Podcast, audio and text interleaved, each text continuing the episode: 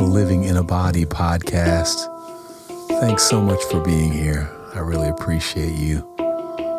Hey, if you look forward to listening to this every week, I encourage you to become a paid subscriber. And if you're already a paid subscriber, thank you so much. You can go over to halwalker.substack.com and sign up there. All right, here we go. This is episode 72.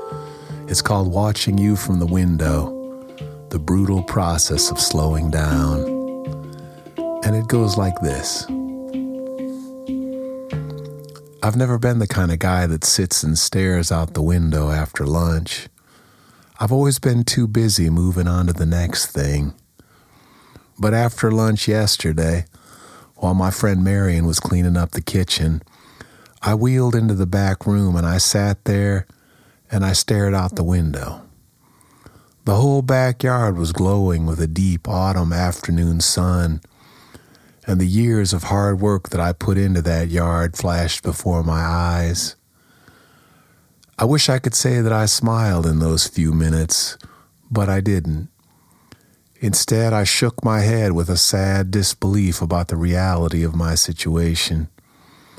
I couldn't believe that at age 57, I'm a guy that sits in a wheelchair after lunch and stares out the window. After Marion left, I sat there and I wept. I felt deeply the loss of the man that I used to be. I used to run up and down the stairs, two steps at a time. For some reason, I was always in a hurry. I don't know what the big hurry was, but I was in one. I was always running just a few minutes behind, trying to catch up.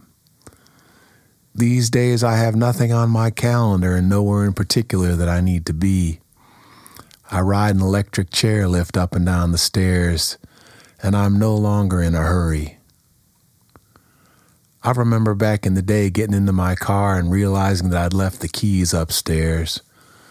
I thought nothing of bounding back into the house through the kitchen and up the steps to the second floor.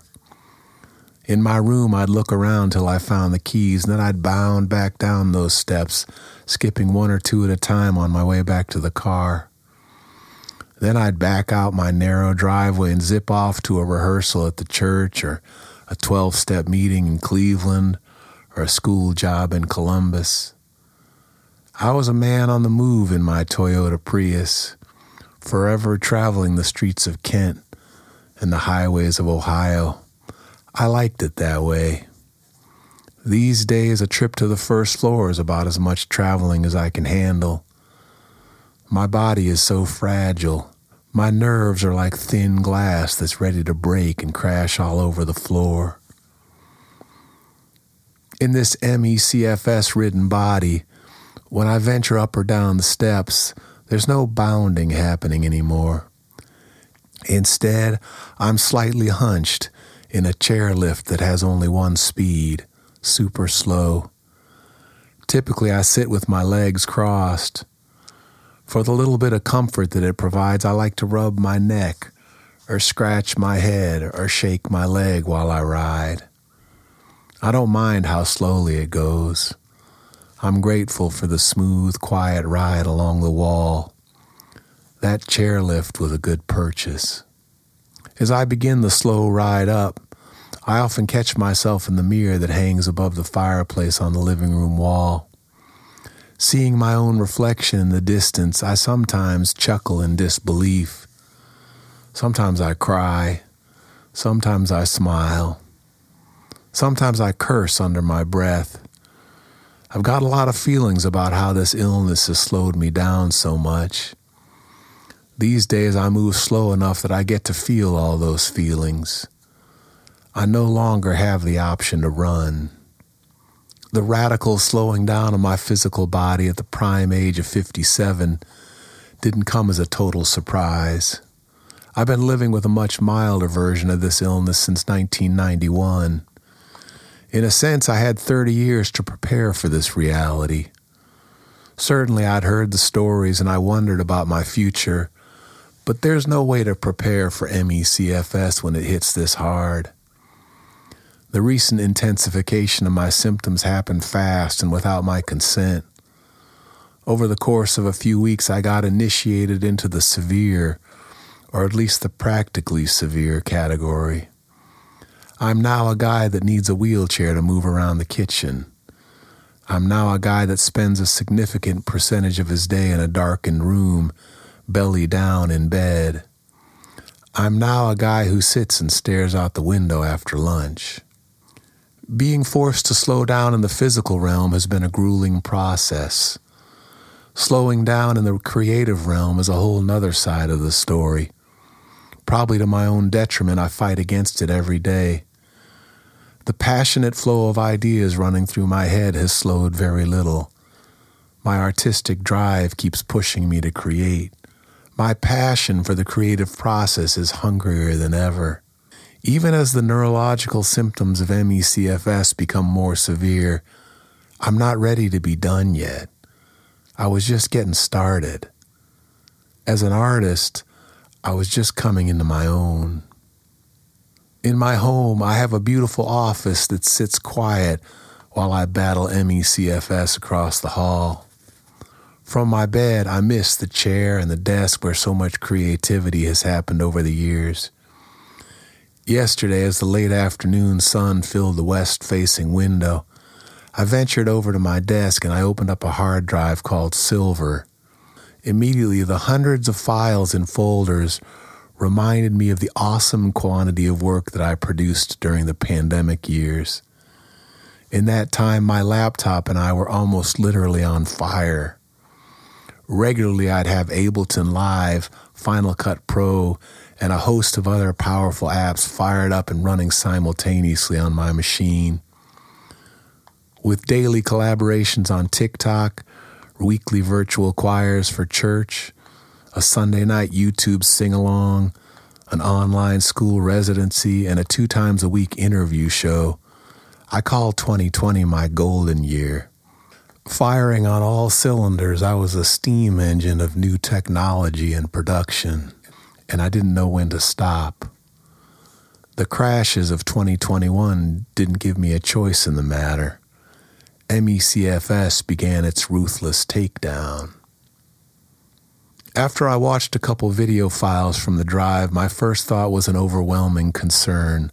I thought, how can I possibly compile all this work to show the world what I've done? How can I pull all this creative magic from the pandemic and make sure everyone knows that it actually happened? I can't just allow these creations to be lost forever in this silver cased hard drive. There's too much good stuff here. After a few minutes of dreaming, the symptoms in my body took over and forced me back into bed. It's abundantly clear to me that I just can't do it like I used to do it anymore. I'm not sure what's going to happen to those files on that hard drive. They may never again see the light of day. Maybe one video at a time, I'll present it all on YouTube.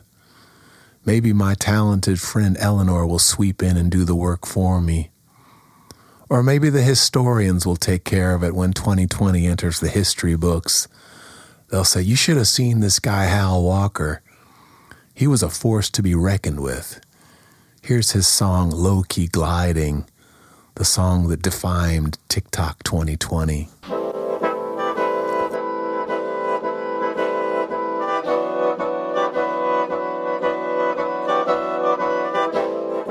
Maybe I'll listen to the voice of my recovery that assures me that all things of the world are fleeting.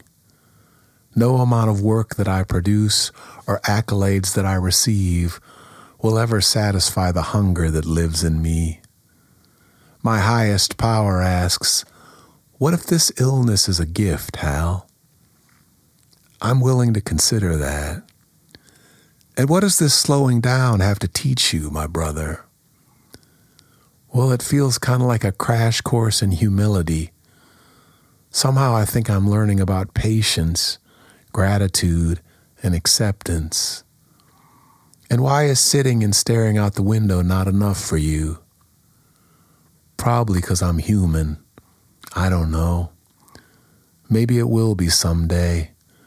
It's just taken some mighty painful getting used to.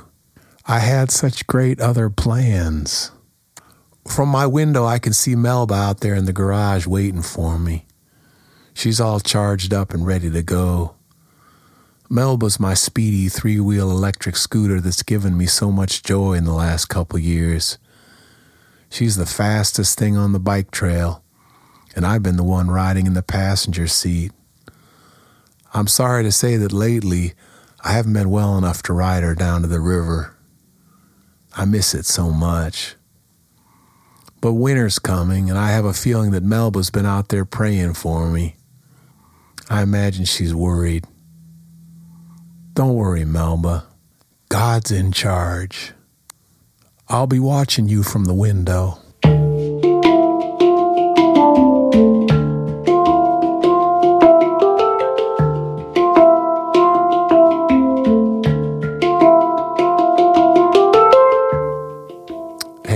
Thanks so much for listening. That was episode 72.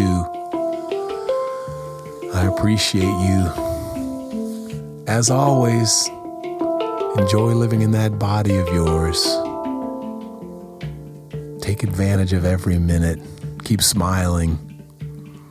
And I'll see you here next time. All right?